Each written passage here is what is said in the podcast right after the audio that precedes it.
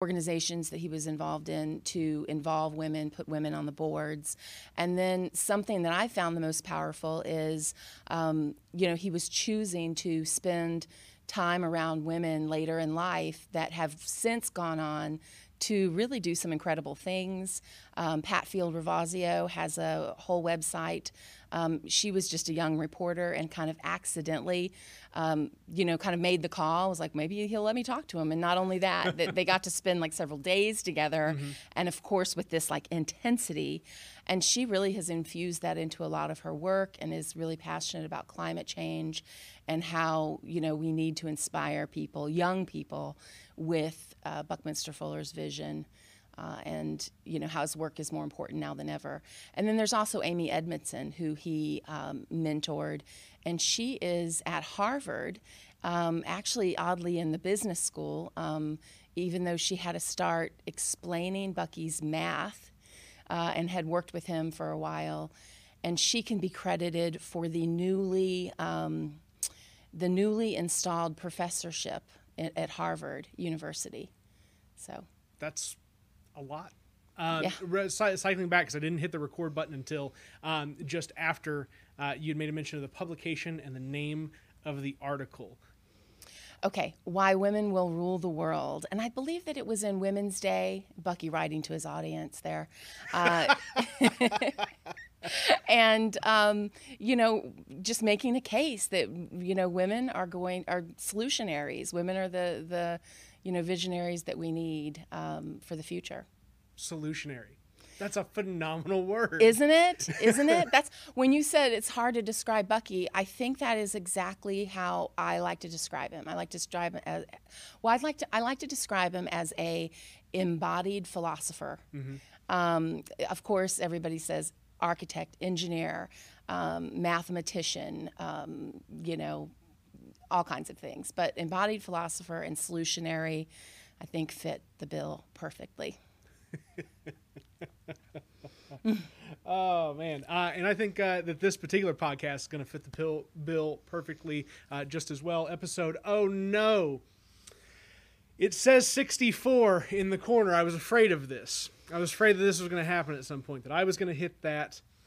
Uh, you know what? We're just we're just going to take a moment on this podcast. I'm going to flip back uh, to Elizabeth. I'm going to fix this. Okay, what's it supposed to be? 63. Do what? Uh, you're you're 65. You're okay. 65. All right. Um. So, it, it, anywho, WTF Carbondale podcast, the podcast where we talk to interesting people about their interesting lives, tie it all back to this little old place we call home, Carbondale, Illinois. Episode 65, which will be reflected here shortly. Um, Elizabeth Donahue, uh, part of the Buckminster Fuller uh, series that uh, I happened to just kind of fall into. Uh, bumped into Judy Ashby a couple of weeks ago. We got to talking about just what could, you know, what's something we could do for the for the Bucky Dome.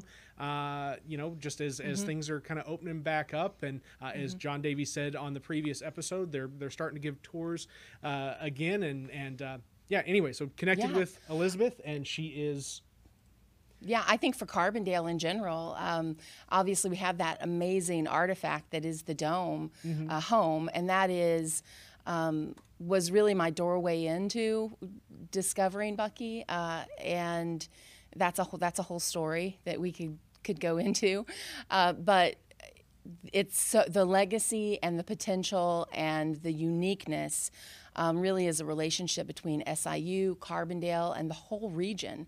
Uh, so it it makes us unique.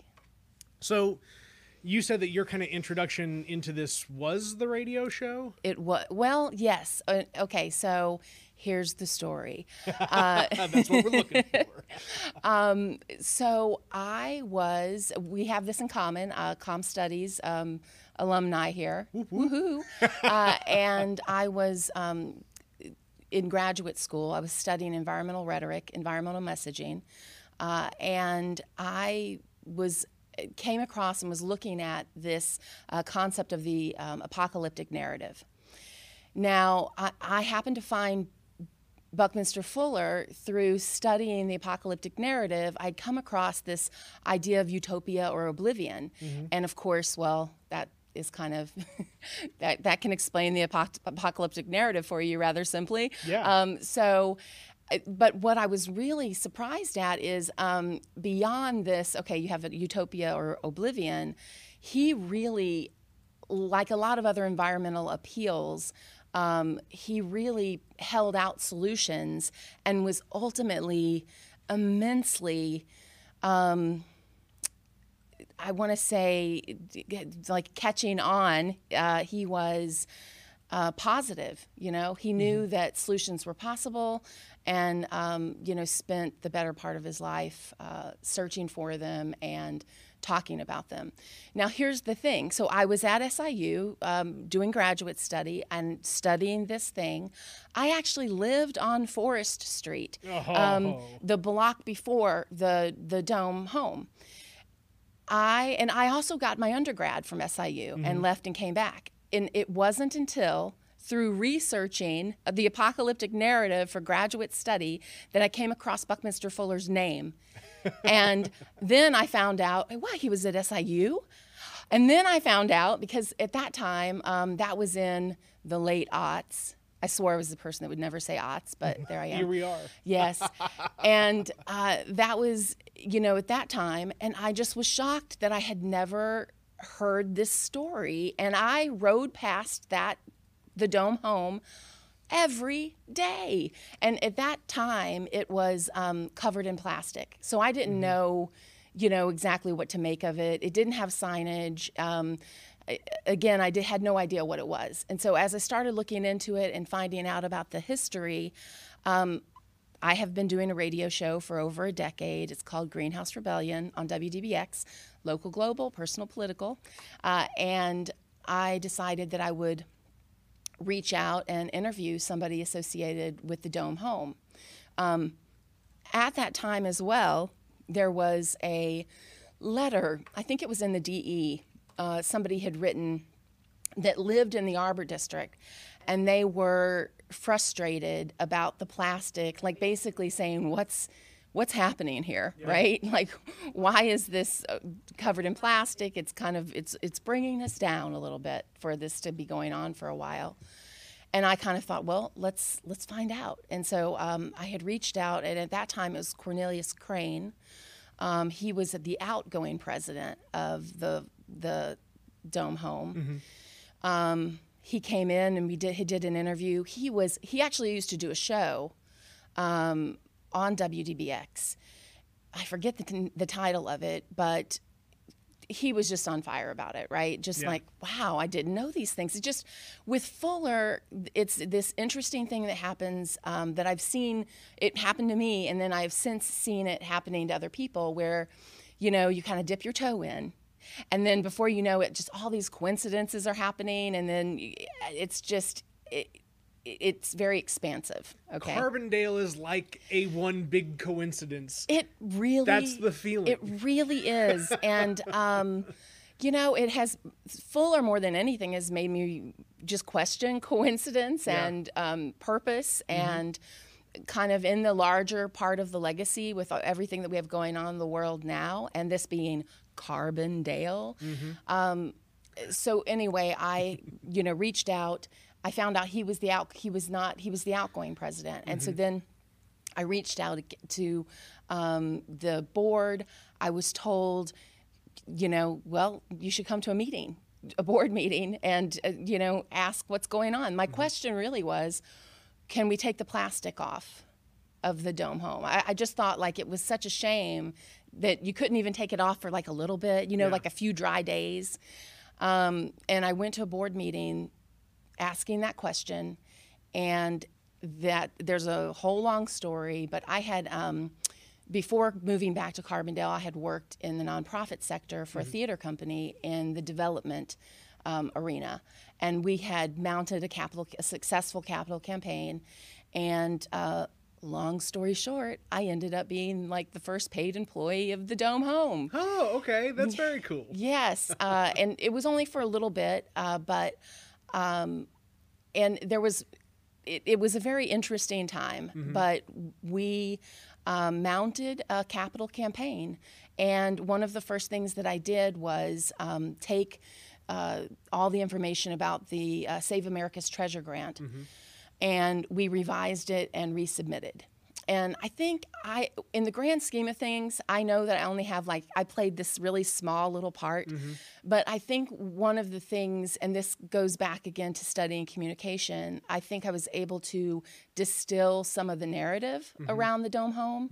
Um, I, you know, wrote it's the only dome he ever lived in, the only home he ever owned, Yeah. and I love that. Since that time, people have told me that, Mm-hmm. and that's when you that is a feeling like I'm addicted to that feeling. Actually, When when your language becomes part of the common vernacular. Yes, yes, yes, yes, yes. And of I'm course, aware of that feeling. It's a very intense feeling It when really your own is. language gets back to you. it really is. And of course, these are facts, but they weren't necessarily being put together in the same way, you know, that kind of thing.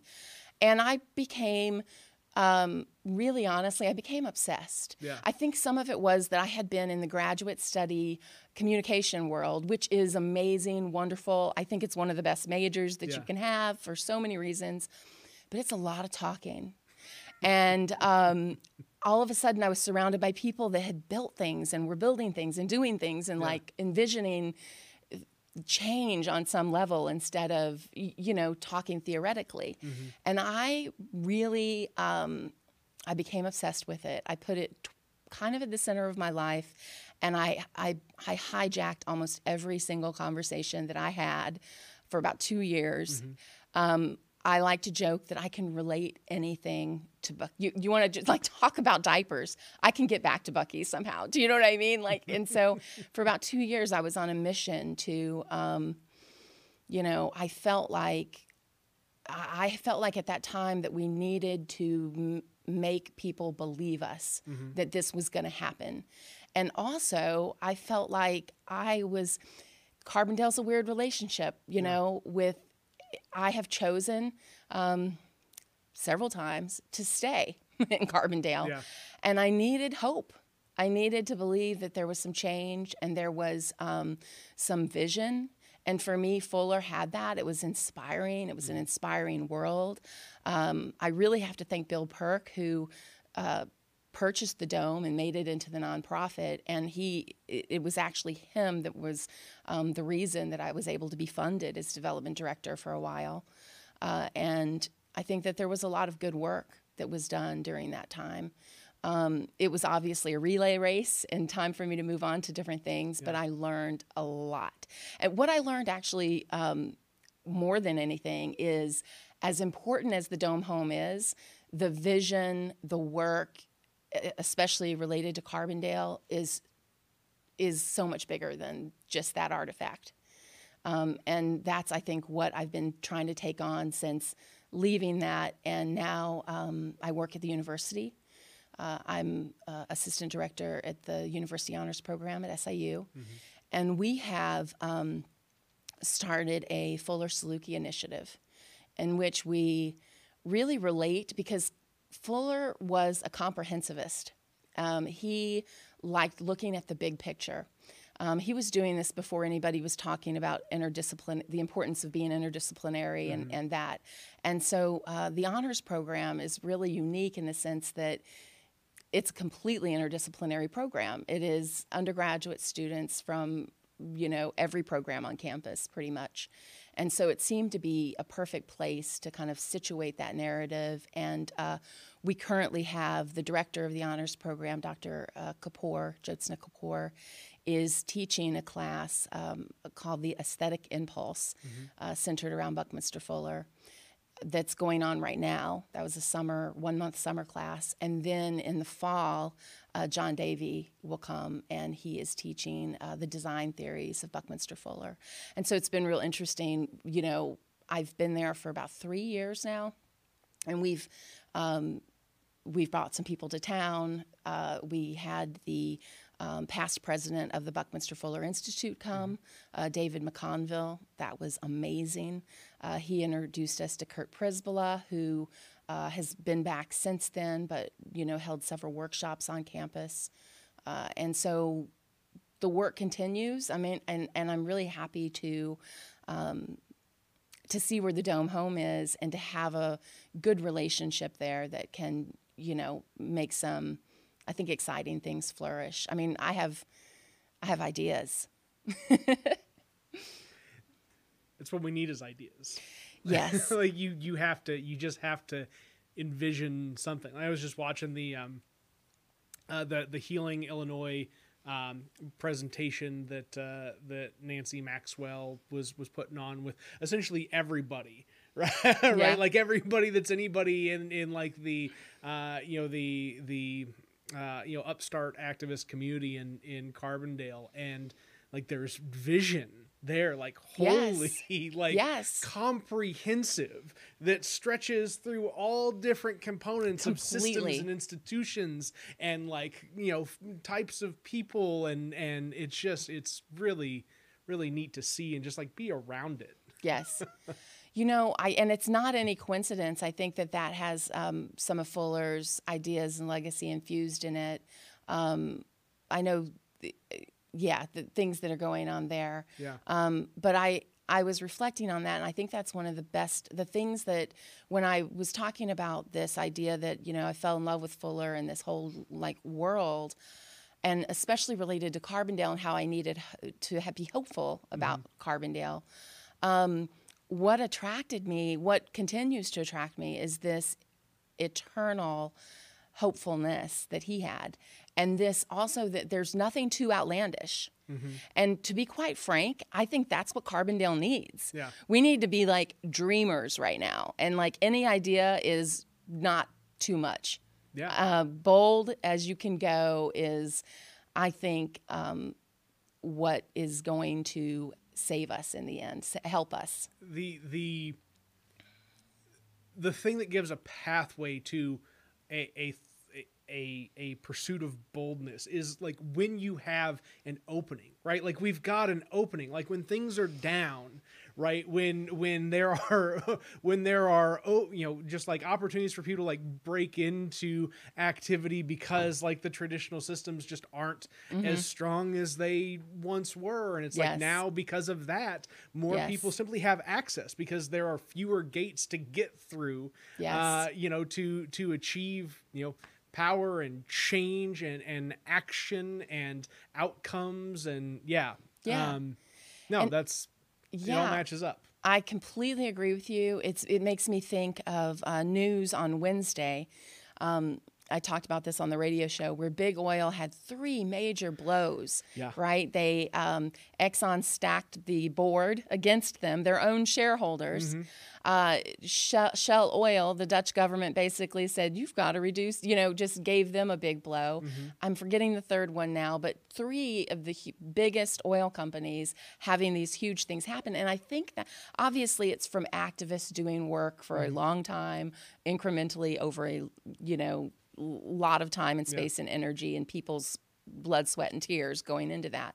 But I also think the timing of that is um, perfect in the sense of the pandemic uh, because we saw, at least I did in a whole fresh way, the what you think is normal and just has to like run as business as usual, all of a sudden, hmm, it turns out it doesn't. Yeah. You know that it can. And i really think um, especially with big oil losing all that money you know from the pandemic that there was a moment there that was taken. And so i find that really interesting but i completely am with you. I, I feel like that with regards to carbondale as well. Yeah. um, one of the things that I feel really hopeful about is that uh, Buckminster Fuller, for a while, I feel like the SIU was resisting embracing Fuller. Yeah and, and embracing that legacy.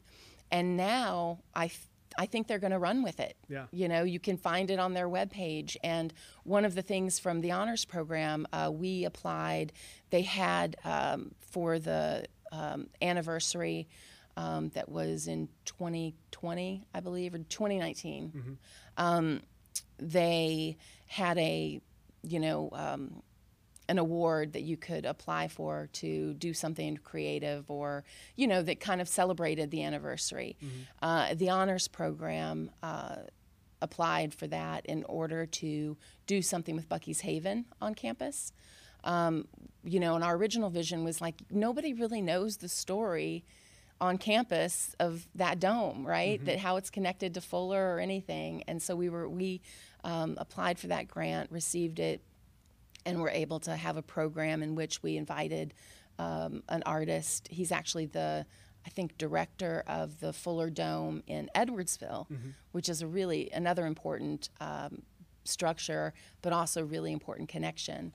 Uh, he does this amazing art, and he did an installation uh, in the uh, Bucky's Haven on campus, and we put a sign up on campus that has Bucky's famous quote about uh, making the world work for humanity um, and for 100% of humanity uh, without ecological destruction. Um, and then, you know, also just giving some of that history. And so that was that was really good and very well received by the university. And I think um, there's more of that to come. Do you have a bit of the background on Bucky's Haven? That's definitely one of the things that uh, we didn't talk about yesterday with John Davey. I mean, again, there only only so much time, and I'm anything that I miss between your conversation and John's conversation, I feel like is dead. Like, I've got Bill scheduled for like an afternoon. Yeah, that's going to be important there. Maybe a few days. No. Uh, but no, I mean, uh, just more on the story of, of, of Bucky's Haven on campus. now, Bill probably might have some more history about that because um, I've looked and I don't have. What I do know is it was the same company that provided the dome home, uh, did provided that structure as well. Um, the same, you know, company that Yeah. was I think Ira Parish. Um, and so it had to be. I mean, there was what there were points where domes were all over campus. Um, if you see some aerial uh, shots, you know, from the '60s, you have uh, domes in places. You know, I've I've spotted three or four um, that were in clusters on campus, Really? and so I think that. Uh, as far as I remember, Bucky's Haven went up in the early 70s, Mm-hmm. so like 72. Uh, and, you know, just I, I'm imagining that they just thought it was a good thing to do. Yeah. Fuller's here, you know, why not? Well, the the one of the things you had talked about, and I and I can you can you restate the gentleman's name who was the former director of the Buckminster Fuller Institute? Because you had him come speak. Yes, Was it two or three years ago? Because you you that, was that the gentleman that I got to meet? David McConville. Yes, yes. it was. So Dave McConville, uh, he was the former institute of the Buckminster, or the former director of the Buckminster Fuller Institute. Um, and I th- he is doing he's involved in a really interesting project now called spherical. Uh, his work is it's very much like fuller too where it's kind of hard to define and explain but he is dealing with he's a solutionary and he is dealing with these like large concepts and really ways that we view and see the world uh, and um, effects on us. And so we've uh, since that visit have really um, the honors program has developed a really positive relationship with him. He's been a, a virtual guest in several classes. great. Um, and gosh, it would be great to have him back, you know. And I think he felt a really special connection um, to Carbondale as well. Well, that that that leads me into this logo that is over your left shoulder. He um uh, he when I, I talked to him about this brand specifically at the at the time and and Nice. was talking about design and whatever else. He was like, "Oh, you should incorporate carbon 60 into it or you should make it carbon 60 or whatever else." So, while it's not very legible from this uh, you know, state even like as I'm looking at it close up on a computer screen, that little ball where Carbondale is to represent Carbondale on the WTF Carbondale, Illinois structure, there is a carbon 60 molecule. I love it. I love it. I love it. And just uh, it was it it was just a suggestion that stuck with me and and so when it when it came time to to put uh, pen to paper so to speak, I, that was it. So thank you for facilitating uh, that interaction that has yeah. had oh, that's all coming back to me now. I think that you were um, you were running for office at that time. Oh yeah, I believe. Okay, you're like, when am I not running for Yeah, office? no, that's I'm kind of the thing. I'm joking. Which is interesting too. I came across something um, recently with Bucky saying um, he wanted to desi- a design revolution. He was going the route of a design revolution instead of political revolution, Uh-huh. and of course he. I, he had one of my favorite quotes of, of from him is um, when you want to change something, don't focus on people, focus instead on the systems that they use. Yeah. So that makes the behavior that you want to change, uh, you know, basically unnecessary. If you change that system, you can change the behavior without, you know, telling them that they just have to change their behavior. Well, it's so interesting from an architectural standpoint, right? Because governments are essentially in the business of creating structures, right? So the the key participants in any sort of government function is that of the builder, mm-hmm. right? Mm-hmm. Whether whether it's a road or a mm-hmm. building or you know a a water system or whatever whatever it may be, Yes. right? That Yes. design dictates really what you can do at any other point It's with so true. policy down the road. Yes. And how that impacts other people and how that impacts the, the whole of people's lives. Yeah. I completely uh, obviously, you know, he was well he he lived through several contentious area uh, eras um, politically, but um, I had thought about that at the local level because I do think you can have a design revolution by changing your local politics. Yeah. I think they are yes, they work together. Intricately tied. Yes. Uh, that's phenomenal. No, so uh, one of the one of the questions that I always kind of you know work to work to lead off with, but obviously we're Bucky themed here, so it's uh, there's there's no there's no um, uh, there, there's no pointed uh, question to start off with, uh, but the um, you know I, I asked folks you know how did you come to be in Carbondale, but you've had multiple coming to and going from Carbondale stories. multiple lives. Mul- I say I say that multiple lives. Um, so I came to Carbondale as an undergraduate. Um, we'll be vague about years, just cause. Yeah. Uh, and I'm on board. and uh, I came as an undergraduate because I was from. I'm from a. At that time, my family um, lived around St. Louis and Columbia, Illinois, and so that's an hour and a half away. And I figured, um, you know, Carbondale would still had that party image when I came, and I kind of liked that. You know, There's nothing wrong Um, with that. there's A lot of nothing wrong like with that. I That's why a lot of- of people are still here. I, yes, I wanted I wanted my college years to be fun and good. I was a first generation student, uh, and I thought, you know, this is a place I can go where it's far enough away that I have to live there, but close enough that I can go home anytime I want. And so, and of course, I met quite a few people from Chicago who were like, I chose this because it's the farthest farthest I could get and still be in state. So. Um, so yeah, I came as an undergraduate student, um, and of course, you know, left because that's what you do. You come and you go. Uh, I went to Austin, Texas, uh, lived for a little while. Um, m- may have partied a little too much. Uh, decided, you, well, just lived life, right? And decided, you know. Right before I left, I had been working in an office, uh, the Office of Special Events and Projects, um, that at that time was the President and Chancellor's domain. Um, which really, as an undergrad, I had no idea I was walking into that. And historically speaking, I've I look back now and think about the things I learned there and what I kind of had privy to as an undergraduate Yeah. student. Um, it connected to President Chancellor's office. It was it was wild. Anyway, but before I had left, um, the people I worked for were like, you know, I think because they they felt for me because I was a theater major, right? And like, um, you should think about grad school, and uh, if you ever want to do that, you you can come back and you have an assistantship. And so um, I was like, "Pff, no. I always say I'm like the accidental academic. Um, and I think that's car- that kind of is Carbondale a little bit in Right. a way. It's completely changed my life, obviously, in some really positive ways, or, or opened things up to me that that um, I don't think in any other scenario I, I necessarily would have taken or gone to. And so after a little while in Austin, I was like, you know, um, I was waiting tables, and I'm like, grad school might not be so bad. I was waiting tables and playing some music, but I'm like, I I think I could just go back. And so uh, I went back, um, came back, and uh, got a master's degree in com studies. And um, at that time, um, I went to Chicago and worked for the theater company that I was talking about. Um, and then I was in a relate. I was married at the time, and uh, got pregnant.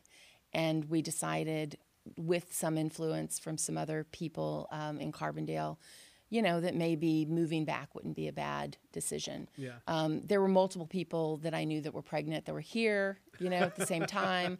we would be closer to family. There were a lot of reasons. And so we ended up renting a place, sight unseen, in Carbondale, but it was somebody we trusted, and we moved back, and uh, I've been here ever since.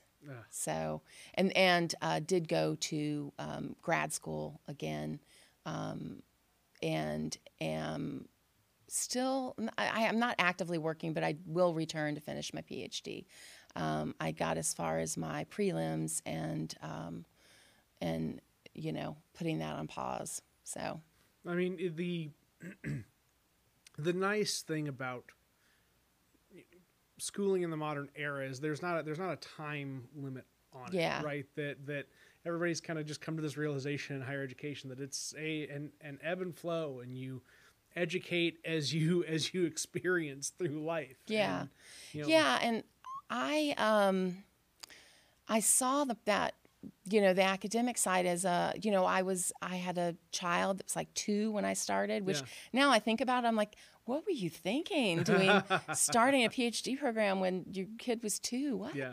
She's 18 now. That's how long that's been, and so. Um, yeah, I, I had some things kind of as at the tail end um, had some things just life happening and and that oddly enough though is what led me to it was time to leave you know graduate school for a while and that's when I started working for the Dome and so it, and I think too um, I had been in it for a while and just was that also was that I was just thirsty for something else and it was another world it was another mission and I took it on and you know did the best that I could. So what was it like? I mean, it, so because you, John said on on the previous episode, you guys had to raise matching funds for Yeah. all of that. Yeah. I'll never forget. So I'll never forget getting the news that we won, and then um, going and telling Bill Perk, who was at the library. He has a routine that, and it includes the library, and we knew we'd find him there. Um, and it was great. It was a breakthrough moment. I feel. Um, but then there also was the matching funds, you know, um, aspect. And I remember when we went to the board, there was somebody at that meeting that was like, "Oh, but we like kind of like, yay, yay, we won this. What do you mean we have to raise, you know?" But it, I think that it, um, it really it made it real in a way because what had happened was the dome home was under plastic for a long time. It was it was although people were active and I really do think now when I look historically, I think everybody was needed. Do you know what I mean? It looks like things were stagnant, but Bucky has that this phrase respect gestation rates. And I feel like it was a gestation rate. Yeah. And and one of the things I became aware of is like people were like, oh well, that's been ha-. It it was hard to talk people in to giving their money mm-hmm. when they've just seen a dilapidated building for many years mm-hmm. and not a lot of movement on it or around it or plans. There was no like, th- there were plans being talked about, but nothing like, let's see them. Do you mm-hmm. know what I mean? Um, and so, i- at least like public view, it's down to the you know, like this many inches and feet here, right? Yeah. Um, And so I think that the grant really was a moment where it was like, oh, oh, we needed somebody else outside of us to believe in us. And then other people started um, taking note as well. And so, um, yeah, it's it just kind of comes together. No, I, I that that that'll scare people off a board real fast when you know a, a big number like that comes down the pipeline and Yes. people go, oh, uh, Yes. hey, wait, oh. and that and there was a whole mindset. I think that this is indicative of a lot of of um, nonprofits, and it's also why nonprofit leadership is a hard job. Yep. And and um, raising money for a nonprofit is a hard job. yeah, um, because you really have to get everybody on board. And I'm not, I won't lie and say there was resistance. Mm-hmm. There was some big resistance. And there were people on the board that were like, I'm not down for this. I'm not asking anybody for $5, you know? Um, because I, I remember even being at men- meetings going, just one of the big thing was I was like, okay, so we need everybody here to mm-hmm. give. And, and there were people that were flat out like, not doing that. Like Yeah. I'm, I've gave this much time and years of my life to certain things, and I'm, you know, no. Um, so that was, you know, that was a transition time. Yeah. I like to say. Yeah, no, I mean, and, and it's you know, there's there's nothing wrong with folks being like, hey, this isn't for me in in this way and shape, right? It's just Yeah. being able to to know where you can move from, Yeah. uh, right. And there's yeah, no, I mean, you you gotta you just respect people's boundaries at, at that point. You say, okay, cool, well, this is this is the team that I have, this is the team that I move forward with, and and. Yeah. And that's kind of that, and you will find people that that join you along the way just as well. Because I'm sure it's not like you just went out there and there weren't people that weren't ha let's do yes, this yes. Oh, there, and that really is was the game changer. Really, Yeah. was finding the right people that came along to do what was needed at the right time. Um, but I, everything that you're saying there, um, I learned it through this process. yeah Do you know what I mean? Yep. And at the time, of course, because I was so invested um, that I I ended up taking things personally sometimes. You Mm-hmm. know, because well, why wouldn't you get on board with everything? Yeah. And now now I see the process really for what it is, and um, you know I'm just delighted with the work that's been done. It's amazing. It's beautiful, and you know people are people that it, that there's access to it Um, you know, and I think now John probably talked about this. I'm not privy, you know, I'm not on the board. Um, I do have a working relationship with John uh, to some extent, you know, that is is good and positive, but you know, I don't get regular updates on Yeah. everything, but I do I do know some of the vision was and is still I'm imagining for it to have an interpretive center, um, you know, to have it to build other structures on top of this one that is, you know, it it becomes um, the tourist site that people Yeah. will and have already made the trek for just to see. And so we want to make sure that they have other things to see, like Bucky's Haven, Mm-hmm. like things on campus, um, and like the interpretive center um, that they can do when they get here. Well i can imagine somebody right if we're talking about chicago specifically or any you know metro along the route here shucks you know that's not to say that people wouldn't come up from new Mm-hmm. orleans to come see what's what's going on in carbondale i know it sounds crazy the place that people travel to would have people travel from but that's a real thing right you, you hop kidding? off the train No, come- yeah. go ahead sorry. It's no, it, it's true. Like that was one of the things I found too. Um, when you're a development director, you start. Actually, I had to like kind of um, check myself. You know, everybody becomes kind of about like what they can give, right? And all the searches that I did for people, I ended up finding out that one of the um, creators uh, of Twitter is a big bicyclist. Uh, and you know goes on these cross country trips and is also a huge fan of Buckminster Fuller. huh Um, and that's also the, you do find that in the tech world, Yeah. uh, and a lot of worlds really where um, underdogs have triumphed and changed things dramatically. You'll find a lot of Fuller fans in that that arena, and so um, you know I happened to find that out that he was you know a big Fuller fan and had. Um, biked through Carbondale Yeah. and and I was like, gosh, that now that is a whole thing we're not tapping into, um, as far as you know, but, but bike trails, um, the train, everything really, and it does become, I think, a a selling point. No, it's just the question of, of I you know identifying who's been through here and going back to them, right? Yeah. For any and everything. I was Yeah. on a podcast um, a couple days ago, um, and and was talking to the the host about if they if they themselves book Jim Belushi on their show because they've had like other famous comedians on the show, and and you know was like, okay, listen, if you get that connection point Jim Belushi back to Carbondale just for a minute. Just for a minute. I don't need him for a while. I just need him for a day or two. Right. Right. And those relationships are abound with this place. Yes. In a way that doesn't exist in your typical small town university America, you know, or small. Yeah. it's But I do think that that what you are tapping into, and I, I think too, when you were running for mayor, we talked about this, and it was so refreshing to, for me um, because I, this is something I had been thinking about, like how we reposition Carbondale as the place to relocate Yeah, oh or yeah, the oh place yeah. to be. Oh yeah. And and what's happening right now is, um, you know, there are towns that have identified Mm-hmm. that as a thing that's going to be happening. Yep. But also with the pandemic and people kind of emptying out of cities, Accelerated it. there are ta- towns where that's accelerated, and Mm-hmm. there's whole um, there's whole tracks on like TikTok and Instagram Mm-hmm. of people that have uh, relocated Mm-hmm. and like will compare what they were paying in their big city Mm-hmm. to what they're paying now and what they get, and how much simpler and better life is and they're working remotely and they have all the money that they want to travel and do those things and be explorers when they want.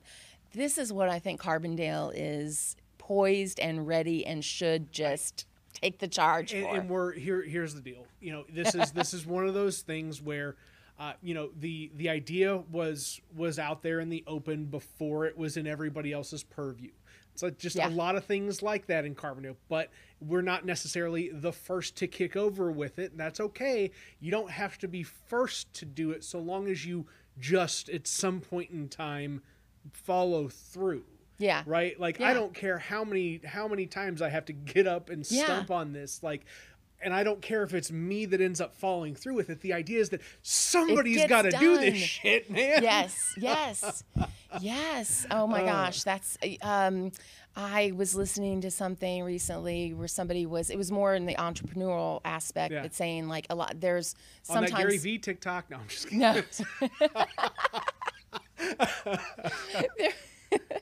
it's addictive isn't it? It's, so it's awful. anyway, um, this idea that sometimes I'll say if you're first, you've lost yeah because it takes and and you can relate that to Bucky in a sense that he never experienced wild success in his life. Of course, he was successful. He traveled the world. He got these ideas out. He has all of these wonderful like artifacts and people that are inspired by him and doing the work. Um, you know, he was definitely a success, but like a, a lot of his things and the things he was talking about did not take traction in his Yeah. lifetime. Now is actually the moment when they're taking they they make more sense than ever. And so I think that that's it's a timing thing definitely, but we um, I really hope Carbondale can can get on board with that. And really, I've been trying to think of all kinds of ways, you know, to market because I just think there is something to this being with like with climate change, with the carbon 60 and the Fuller's influence on that and the Fullerene and, um, you know, solutions that can be, um, that are being made around that, that there's something uh, to be um, done to reposition us as really a center for you know the change that's going to happen if you can do it here and, and be a success it can happen anywhere Yeah. Oh, and if you can if you can make that adaptation in this space, right? You know, there's there's all sorts of people that are that are involved in the in the ecological fight in southern Illinois where where we have had this resource extraction and Yes. all of the all of the pitfalls that come with that, all of the all of the leaching of coal ash Yes. and and oil um, uh, oil uh, derricks and and fracking and all of these things you know even even at the at the at the limited scale that they may occur in southern illinois. Coal not so much. Some of these other things you know definitely. It's not a texas or a um, or a wyoming or, or whoever's whoever's got the the big shale fields right now. But um, you know it is it is very accessible. It is very visible um, the the effects of it are are very clear right? I, I think of I think of uh, you know a, a cluster of rare cancer in like the West Frankfort area where like kids are living with things that you know one Yes. in a hundred million people have but there's five or six kids that have this in that space. Like these are very real things occurring in southern Illinois. Yeah. and I don't know where I in, where I was coming from with the with my trailing off of thought here, other other than to say that uh, this this fight exists here, right? Yes. But also the the you know the the problem and the solution Mm-hmm. exist here, and they are constantly butting heads Yes. with one another, uh, and like this is this is the the uh, you know how it's how it's playing out all over the world. This is just as representative as anything that's going on anywhere else. it really is i think in some way it's ground zero for so many of those overlapping issues Yeah. even talking like geographically in our country you know um, it's so I think Southern Illinois has been used as extraction zone, sacrifice zone, uh, and that needs to be transformed, you know, on a major level to I don't know, regenerative zone, something, just Yeah. a an example. Um, you know, holding out. One of the things the university did recently, um, the chancellor, you know, spent a year listening, doing listening circles and sessions, uh, and from that, unexpectedly, uh, he, you know, went back to crafting his plan um, for the university and came out with five pillars for the university to focus on. He did not expect for sustainability to be one of those pillars, Mm-hmm. but because of everything everybody was saying in those meetings, Yeah. and because of our u- really unique history at the university, Buckminster Fuller being like the start of it, really to some extent, uh, leveraging that and um, expanding it. And so sustainability is one of the five pillars of SIU now, and I love I love that. I, I, I was really appreciative. Um, you know, we we've had we've had Treasurer Frerichs in, in this building once before for uh, an event that, that he was kind enough to headline, and, and then saw uh, today just on LinkedIn that um, Chancellor Lane was part of a uh, group of speakers, uh, you know, participating in programming with uh, the state treasurer's office for uh, you know some some higher education funding uh, things, and it's like that. That's it. Like Yeah. that's how you continue to work to put this place back on the map. And and that is that is that is a you know a a leadership that is bottom up has delivered to him Yes, the ideas That's his actions follow through on that and then hopefully the people Yeah. that are all throughout the university can commit to their own actions to yes. serve I, I just was excited about the sustainability, but I do think too, um, there's something with the university and the town where um, we've been we've had a long spell of that's not possible. yeah No, can't happen. yep and uh, we really need we need the yes. Yeah. it can happen. Ha- not not only you know not no but how right? And and to make it happen and to see things as possible. That's another thing with fuller. Fuller talked a lot about uh, education you know and how children are born geniuses um, he would say and the process of educating them in our country de-geniuses them. Yeah. And um, that children, if you let them, um, are just way smarter than we ever give them credit for, and often have the solutions. Um, you know, and he, there was even a book that came out where that was nothing but a transcript of him spending a whole couple days um, with three middle schoolers um, that were chosen, you know, for that project. And I thought that was really, um, you know, because he never saw children as in as lower than himself.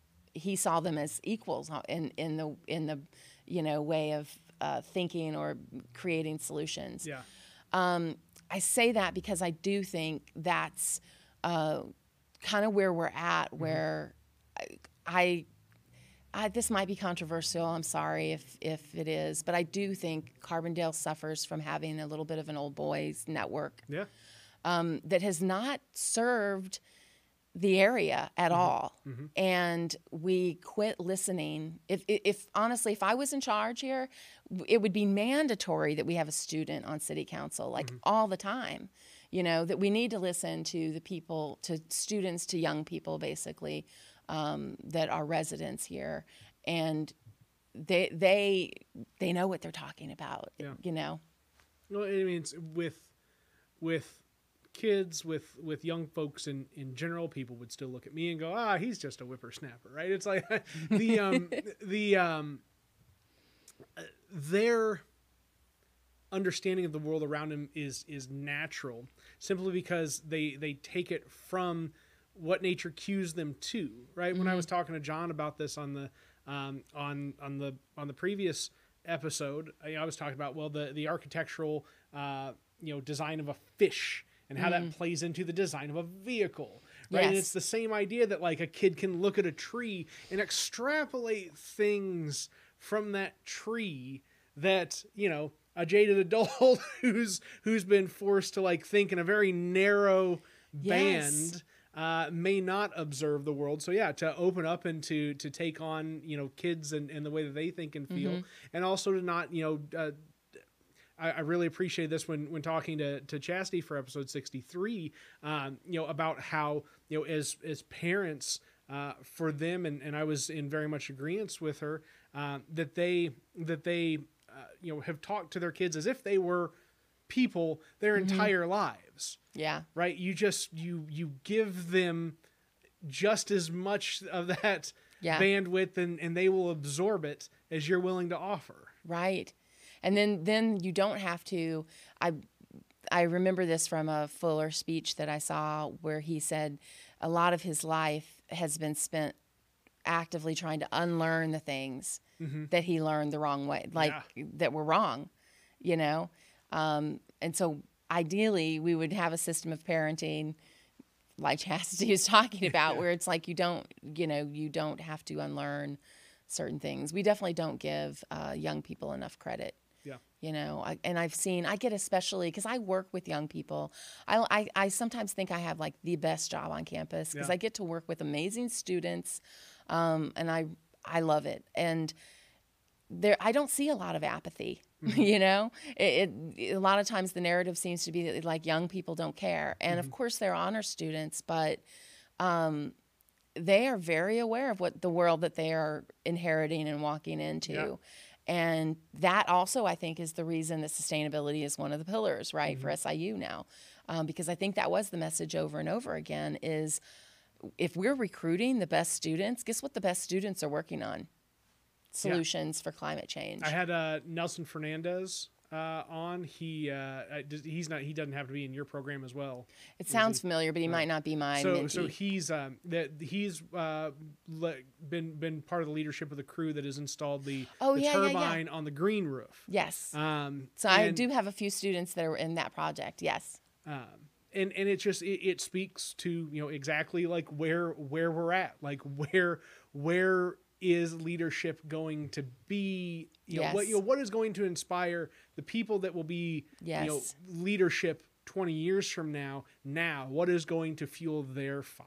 Right. I would I would love now that we're kind of talking through this and, and I've you know eh, have tried to figure out well what's my best way to to reach out to to students? And I think staying in connection with you on this and getting university Yeah. honors folks to come in and and do the podcast because this is a really like a really comfortable space for folks to get just comfortable with the the interview dialogue right and after Yes. they leave here like it's been a good hour of like talking that they may or may not have experienced before in this kind of uh, you know structure with a lack of structure right the Yeah. structure of the media creation but the lack of structure in the free flow of questions where as people learn more about them they will have to disclose more in presentation of themselves just through the course of conversation and then having that documented and so on and so forth Yeah, and we, we and with the more ideas that we um, can listen to and really take to heart Yep. and try to implement, you know, the more students that we'll have flocking to to be here. Um, there was one student that I want to talk about that really left an impression on me, and um, it's interesting because she ended up, you know, being influenced by Fuller.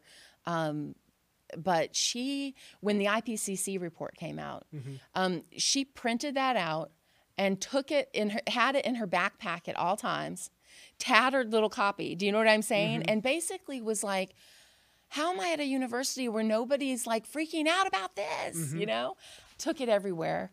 Um, she ended up being really instrumental in getting the chancellor um, before Lane to come, the interim chancellor, uh, John Jackson, um, to sign the Second Nature Climate Agreement. And so now, um, you know, that's that's in the, the new chancellor's lap, and uh, the need to, um, you know, create a climate action plan uh, to measure our carbon footprint. I just kind of think, you know, we're running from behind on some of these things, uh, both SIU and Carbondale, but they're they're things that um, there's no reason that we can't get ahead of really quick yeah we have the ingenuity to do it. We have the people that have the talent to do it. So let's do it. Oh man, well you know I, I hadn't I hadn't even thought about this idea up until like you're you're talking through this now. Um, you know what if- what if that what if that coal factory became a museum that addressed everything that led up to Yes. a a sustainable revolution in energy, right? Yes. Like you know, my my father was a coal miner, Yeah. and and I've come from a, a family of, of coal miners, engineers, and and grunts just the same. And the um the reality is there is an identity That's- associated with energy creation. Yes. And the identity is yes of the coal miner. Yep. And there's there's nothing wrong with transitioning that and having that same level of pride Mm-hmm. that people take in going underground and burrowing out the earth Yes. to provide electricity to the entire world about taking that and transitioning Mm-hmm. that identity and that pride into the next stage the next phase of what energy production is Yes. I am with you. Yes, and yes. I love the idea of having that be a museum because I do think we need to honor. Um, so, the reason that we moved to Columbia, Illinois, was um, we were in Texas and my family was affected negatively by the um, oil crash there and eventually had to make the way to Illinois Mm-hmm. because he had gotten a job as a coal miner. Uh, working third shift, I will never forget. We had to tiptoe around. Oh my you know, that God. kind of thing. Yes. Oh, somebody who understands. oh my God, And- swing shifts every two weeks. Yes. You never knew what you were allowed to do. I was an only child with no neighbors. Grew up. I in hit a house- nerve. I oh. see. No. yes.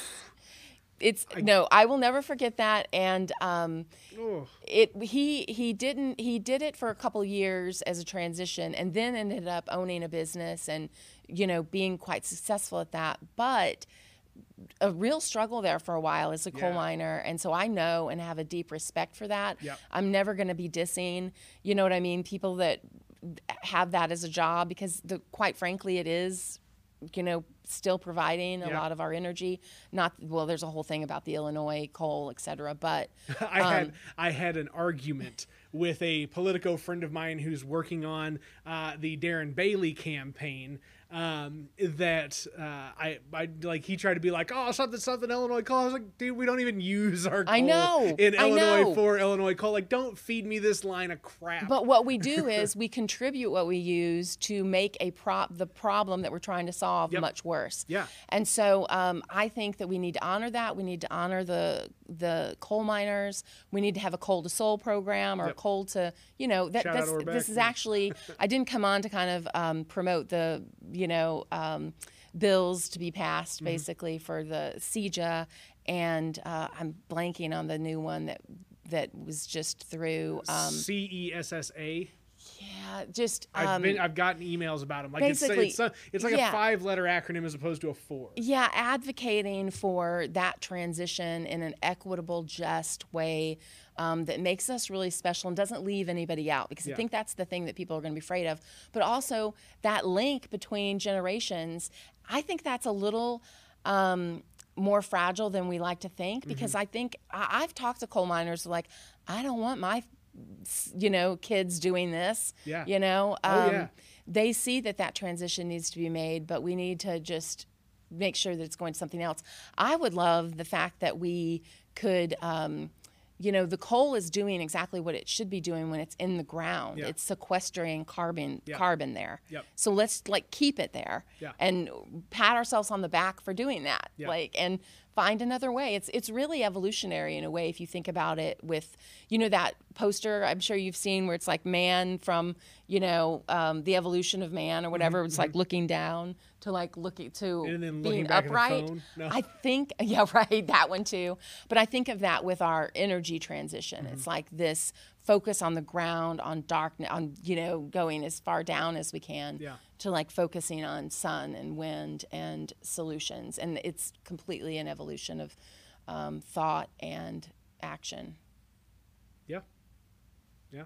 No, I uh ah, that's so cool. I Yeah. thank you for being like uh I, I just I feel I I ah like it's it's cool that I've, I've never I don't really like talk to like coal miners kids often right like I'm not always like running across people who's like yeah da, da, da, da, da. so oh like, no that's just somebody that understands the it's ingrained it is there to stay right and and just kind of that struggle it Yeah. was um you know your life is built around that obviously and i remember that the metal lunchbox okay yeah we can have a whole um, thing there yeah no, I fifteen ish years of that.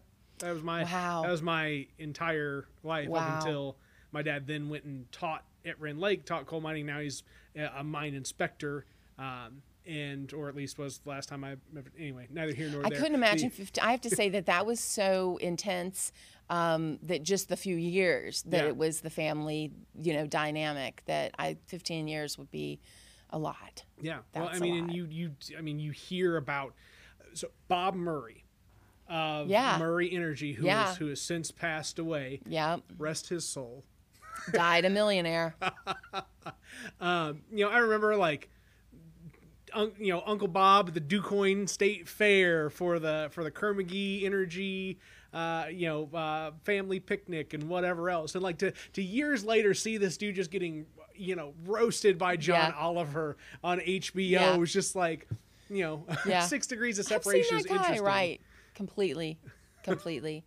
and that's you know that's the the thing with Fuller as well. He identified um, the climate change was happening. You know, Yeah. it wasn't in the vernacular like it was, but he saw this, you know, coming at a, a distance, Yeah. definitely, and was and knew those systems, you know, would have to change. That we don't. Um, you know, we keep it. It could be. It's like a bank account. Keep it in there.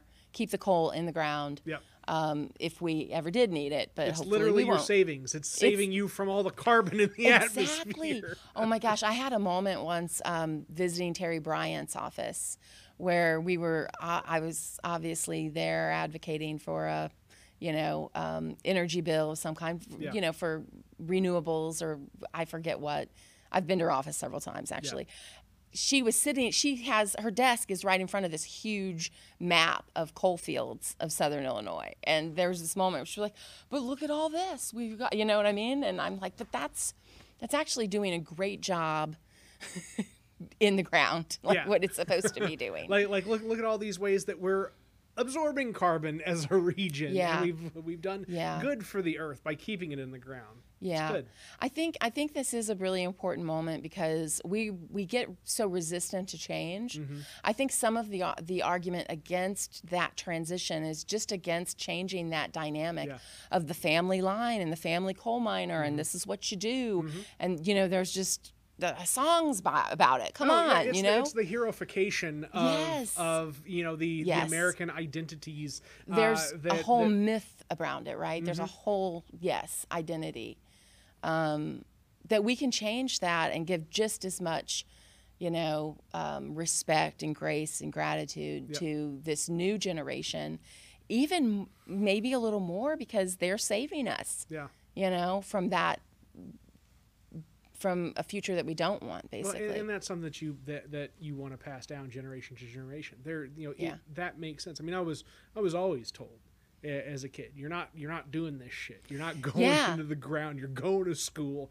and you're gonna go work. And here I am, just a uh, you know just a just an office dweller at at, at best. Um, but you know, it, it was it was you know part of that drive away from it. Like this isn't this doesn't need to be where units like if that is if that is the mindset that you know a family unit is willing to pass on to its children uh, you know it maybe that should be the mindset of the society passing on to its next generation. Yeah. um, which which brings me back to the the, the thing that I'll kind of tie up the podcast with because I, I really uh, I really appreciated your um, your uh, discussion of of you know being drawn back to grad school by people that told you just come just come back here. You've got a you've got a spot. This is open for you.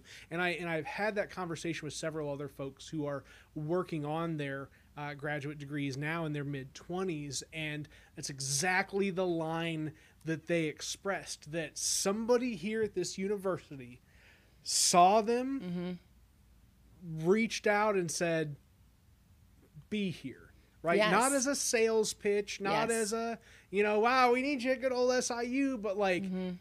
we would like to nurture your talents Yes. Yeah. please be here I mean, I think ob- that's obviously the um, brilliance of education in general, and that does happen at probably a lot of other universities.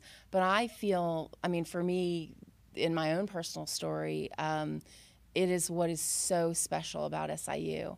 Uh, and and I work with students. I'm so passionate about first generation students. Mm-hmm. I was a first generation student. I actually had family members in that tried to talk me out of school. Wow. You know, as being something silly. You don't need to do that. Hmm. you know, work in the coal mine. No, I'm just kidding. um, they never said that for me because you know I'm a Um, woman. uh, Kate Kate Heist, who is um, uh, very active with Women for Change and Oh, does yeah. the, the gardens and and, Yeah. and the sewing room and all that. She worked with my dad underground when she was pregnant with her daughter Jamie, who is a friend of mine. Um, she was she was digging coal. I Wow. hand to God, toughest woman. That's intense. That's intense. It's it's it's just cool Yeah. to, to me to like have like she Yeah. uh, just represents so much to me in, in that aspect. Just like her, the tenacity of it. I, I got to have her on the podcast too. So I don't Definitely. go off on a tangent. here, but, Definitely. um, um, yeah, no, that I that it nurtured. I did not. Um, to be quite honest, so I said, you know, I knew Carbondale would be a lot of fun. Yeah. I knew I needed to get away Mm-hmm. from my family. You know what I mean? I knew I needed to make my own way. College was just a great way to do that. yeah. Um, and even though I had to fight a little bit to get here, it seemed, you know, because it was something that nobody in my family had done, Yep. you know, before. And so um, I was welcome with open arms here. I was nurtured, and somebody saw in me that sense of like, you can continue, you can get. And quite frankly, I wouldn't be doing the job I'm doing now if I didn't have a graduate degree. Yeah. Uh, so it has been the game changer um, to just really see myself as, um, you know, in in academia, you know, as an equal, as a, you know, peer. Yeah, That's great. yeah. That's uh, and uh, to the peers out there uh, watching uh, this episode, thanks for watching. Hope you take uh, you know uh, something away from this, same as same as I had. There were several key words that I thought I was going to use for a really good transition out, and then I just forgot all of them as I switched cameras. So you know what? We're just going to go with episode sixty-five of the WTF Carbondale podcast. Have a good one, folks. Whatever that one may be. Thank you.